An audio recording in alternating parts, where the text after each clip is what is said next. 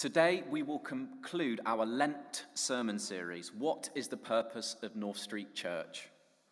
I will hopefully clarify what our purpose is, arguing the church has five pillars of function, five tasks or five strategies to loving God, loving others, and making disciples. In part one, we addressed the first reason North Street Church exists to worship together. And we asked the question why should we meet to worship? We were reminded that when we meet to worship God together, Jesus promises to meet us. In part two, we address the second reason that North Street Church exists to minister together. And we asked the question why should we minister to others? And we were reminded that when we minister together, we make the healing love of Jesus known. In part three, we address the third reason that North Street Church exists to evangelize together. And we ask the question why should we evangelize to others? And again, we were reminded that we have a story to tell, we have good news to share. And when we evangelize together, we are witnesses of God's love at work in our lives. And last week, part four, we addressed the fourth reason that North Street Church exists to fellowship together. And we asked the question why should we fellowship with each other?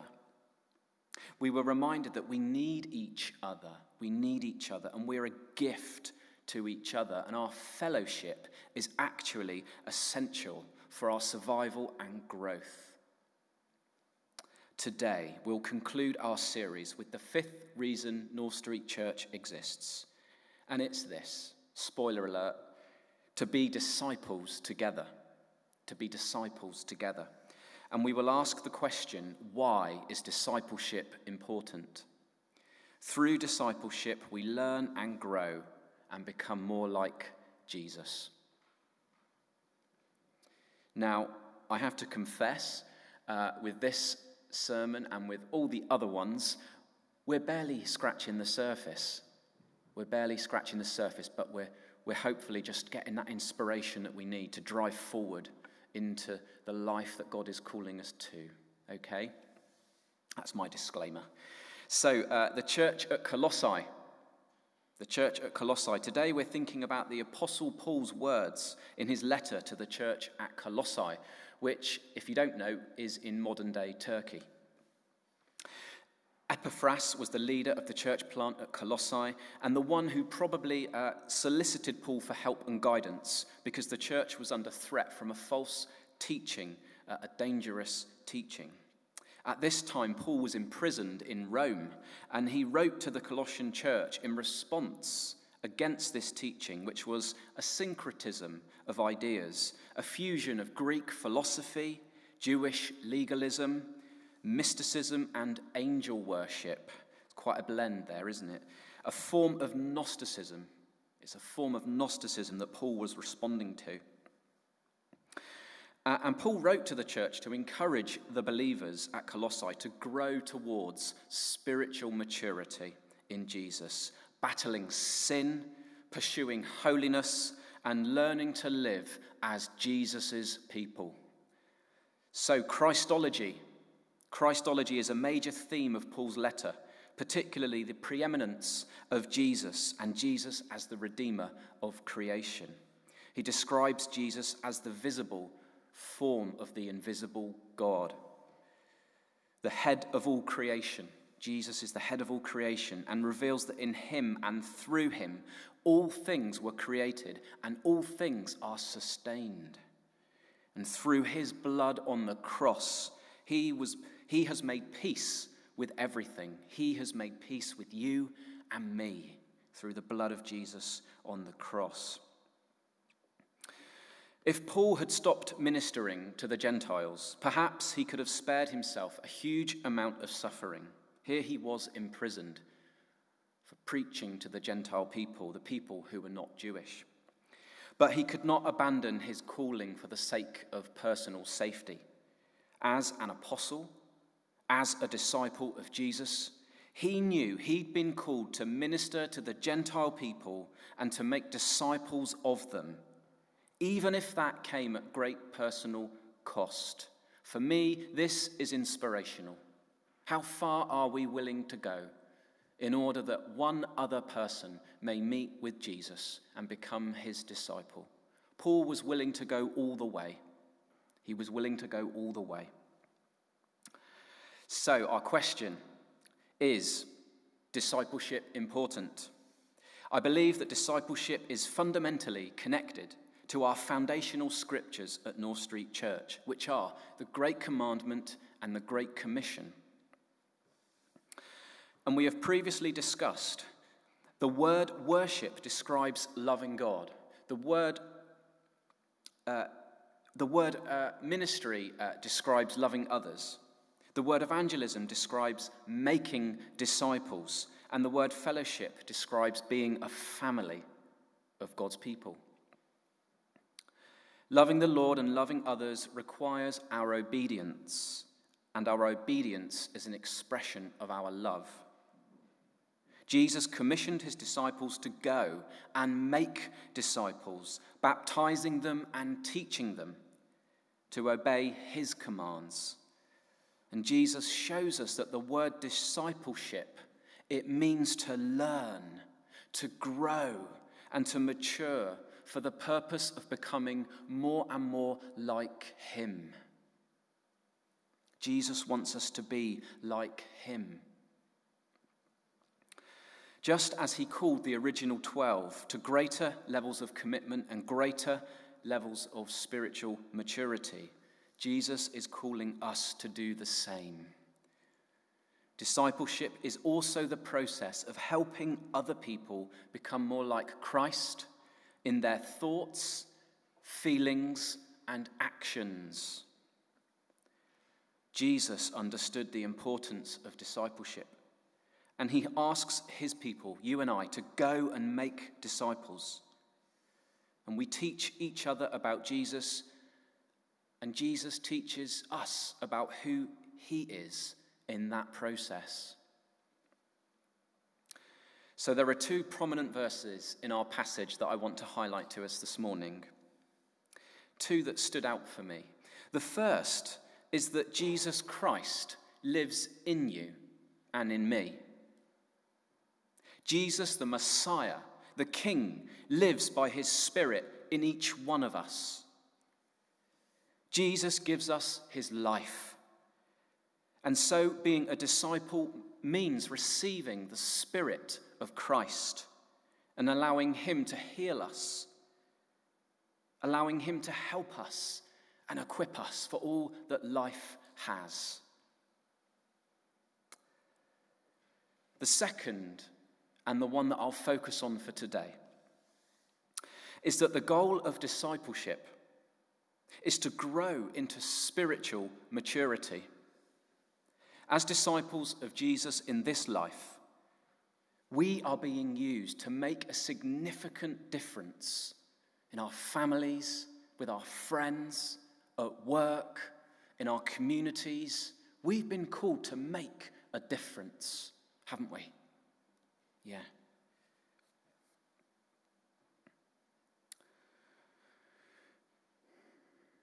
Oh. So, Paul, the Apostle Paul, was a prayer warrior who we see striving on behalf of the saints. In our passage today, Paul expressed his desire that all disciples of Jesus become spiritually mature in Christ. We know that discipleship is important because Jesus has called us to grow and to help others grow to be more loving, more compassionate, to be kind, to be understanding, to be respectful of others, and to authentically operate in the love and likeness of Jesus himself. We are called to operate in the love and the likeness of Jesus himself. So, in Paul's writings, throughout the epistles, he often used athletic terms, and he used the word striving which conveys the strenuous effort exerted by a runner to win the race. Our English word for agony, agony, is connected to the Greek word Paul used to express striving. Being a disciple is to strive, fight, agonize in the arena of life. As a representative of Jesus, we are called to strive in his name, to make the world better in his name, to bring people to him because we love them and we want them to be healed and set free. I'll be honest with you, it's not a popular message to preach about discipleship being synonymous with suffering. But we see this throughout Scripture. Paul had been the powerful preacher sharing the gospel, but now Paul, the prisoner, was suffering for the gospel. I'm sure we've all realized by now that as disciples of Jesus, we are not exempt from the path of suffering. And for many of us, we have sensed God call us into it. In his epistle to the Roman church, Paul said this We can rejoice too when we run into problems and trials, for we know that they help us develop endurance. And endurance develops strength of character. And character strengthens our confident hope of salvation. And this hope will not lead to disappointment, for we know how dearly God loves us because he has given us the Holy Spirit to fill our hearts with his love. That's a promise. When we go through hard times on this journey of discipleship, Jesus promises to continually fill our hearts with his love, to help us to endure, to help us to strive. So, what's a disciple? What is a disciple? The term disciple was a popular name for the early believers that Jesus used to describe his close followers and friends. The word apprentice is a term that would be a modern day equivalent to the word disciple. Disciples followed their teacher as his apprentices. Helps us understand the word, I, I hope.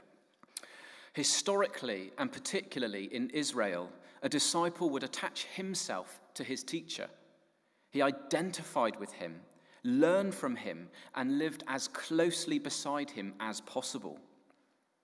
The purpose of the disciple was to listen and to practice all he had been taught.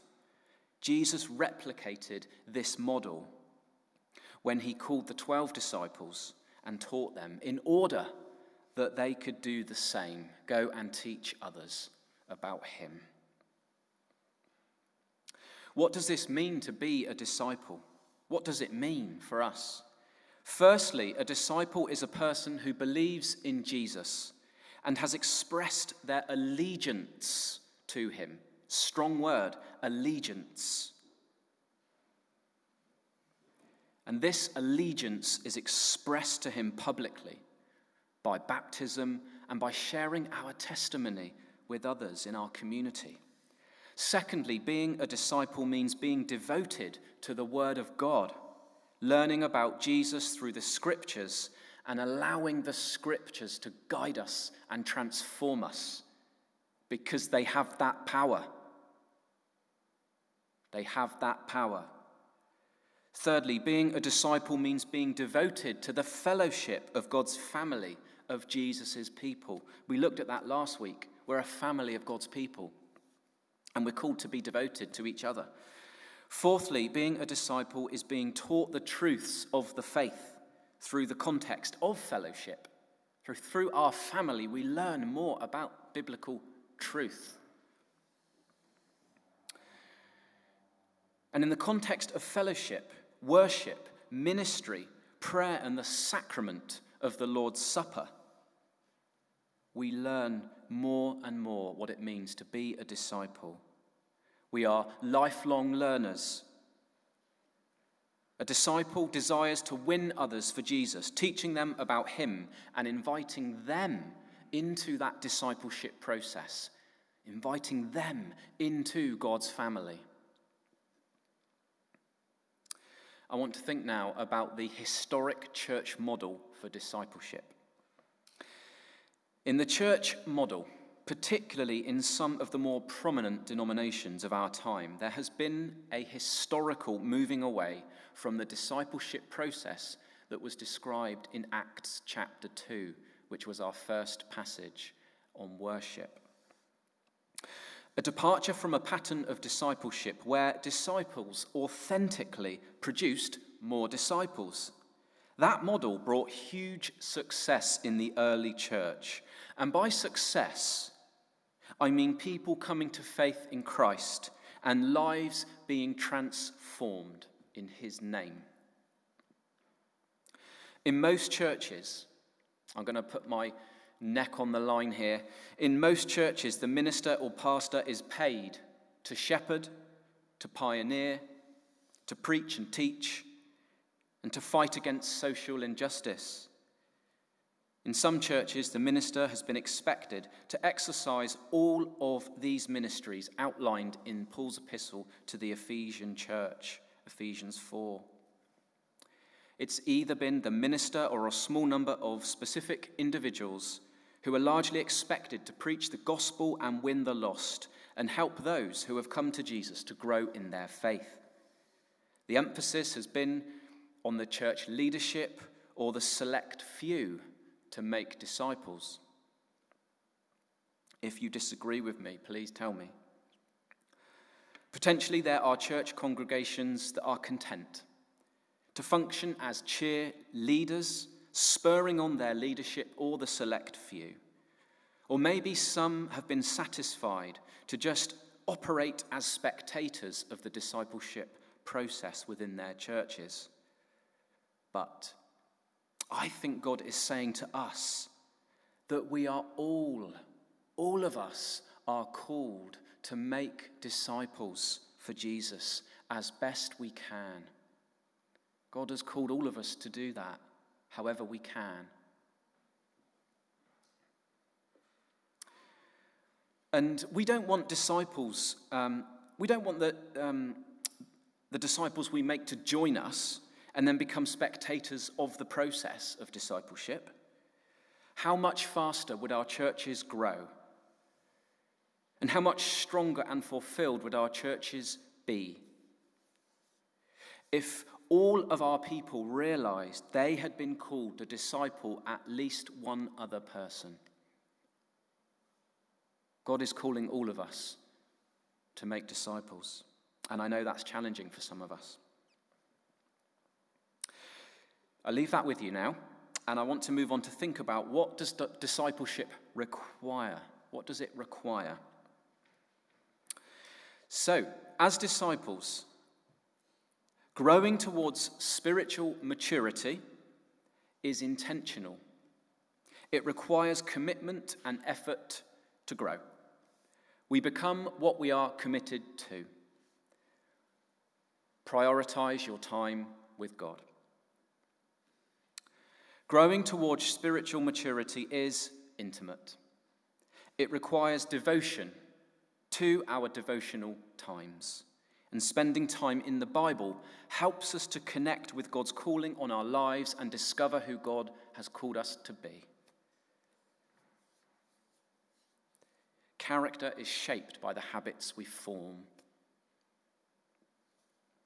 Growing towards spiritual maturity is a process.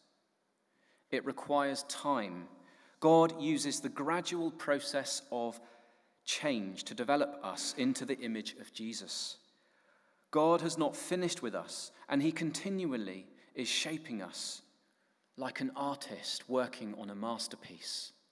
We are all masterpieces in work. Trust God's process. Growing towards spiritual maturity is fruitfulness. It requires our conduct and character to be entirely conformed to the power of the Holy Spirit at work in us.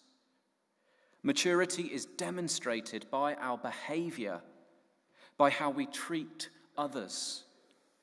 Our deeds must be consistent with our creeds. I nicked that from Rick Warren. Growing towards spiritual maturity is accountable. It requires trusting someone who we can learn from. We are, of course, entirely accountable, accountable to God, entirely accountable to Him. But we must be willing to be accountable to a chosen brother or sister on our journey of faith as a disciple. Accept God's help on the journey. Growing towards spiritual maturity is relational, it requires fellowship. As disciples, relationships are essential to our formation and growth. I would not be here today, as I told you last time, if it were not for relationships, Christian relationships with others who, who wanted to disciple me and bring me to maturity in the faith. God intends for us to grow up in our church family. So, therefore, I encourage you fully, fully participate in God's family. It will bless you on your journey.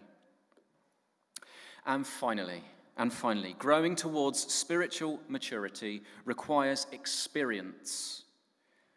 Spiritual growth occurs by participating in all five of the church processes and purposes that we've been discussing. A heart that worships God, a heart that wants to build loving relationships, a heart that seeks to serve others, a heart that wants to share the faith with the hurting and the lost, and a heart that wants to follow Jesus passionately, fervently, and completely. Amen. I'm not letting myself off the hook with this message because I know deep within my heart that I've been called to make disciples. But I also know that so have you. So have you. And my role is to do that, and so is yours. But I believe I've been called at North Street Church to help you fulfill God's calling on your life. And part of that calling is to make disciples. And I'm here to help you fulfill that calling in your life.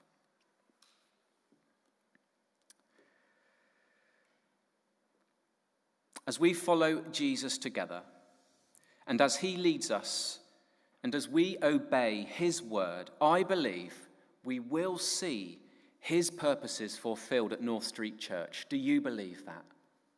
Yeah, yeah, I believe that. I can see that. I believe it. God is going to do it. He's going to fulfill his purposes through us here as a family. And I'm excited by that.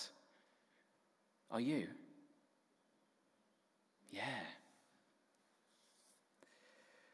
So we must continue to be faithful in our discipleship and help others feel closer to Jesus in their journey and help them to know his love as we disciple them. Discipling simply means to teach one another about Jesus, which is why it is not only important, but it is our calling. I'll conclude now. So, what is the fifth purpose of North Street Church? To be disciples together and make disciples together because Jesus' love saves and transforms lives. He saved my life from death, and He is transforming my life today. Now, I've shared some of my story with you, but not all of it. When I was a young man, there were times where I felt deep sense of pain and there were times when I didn't know if I could go on.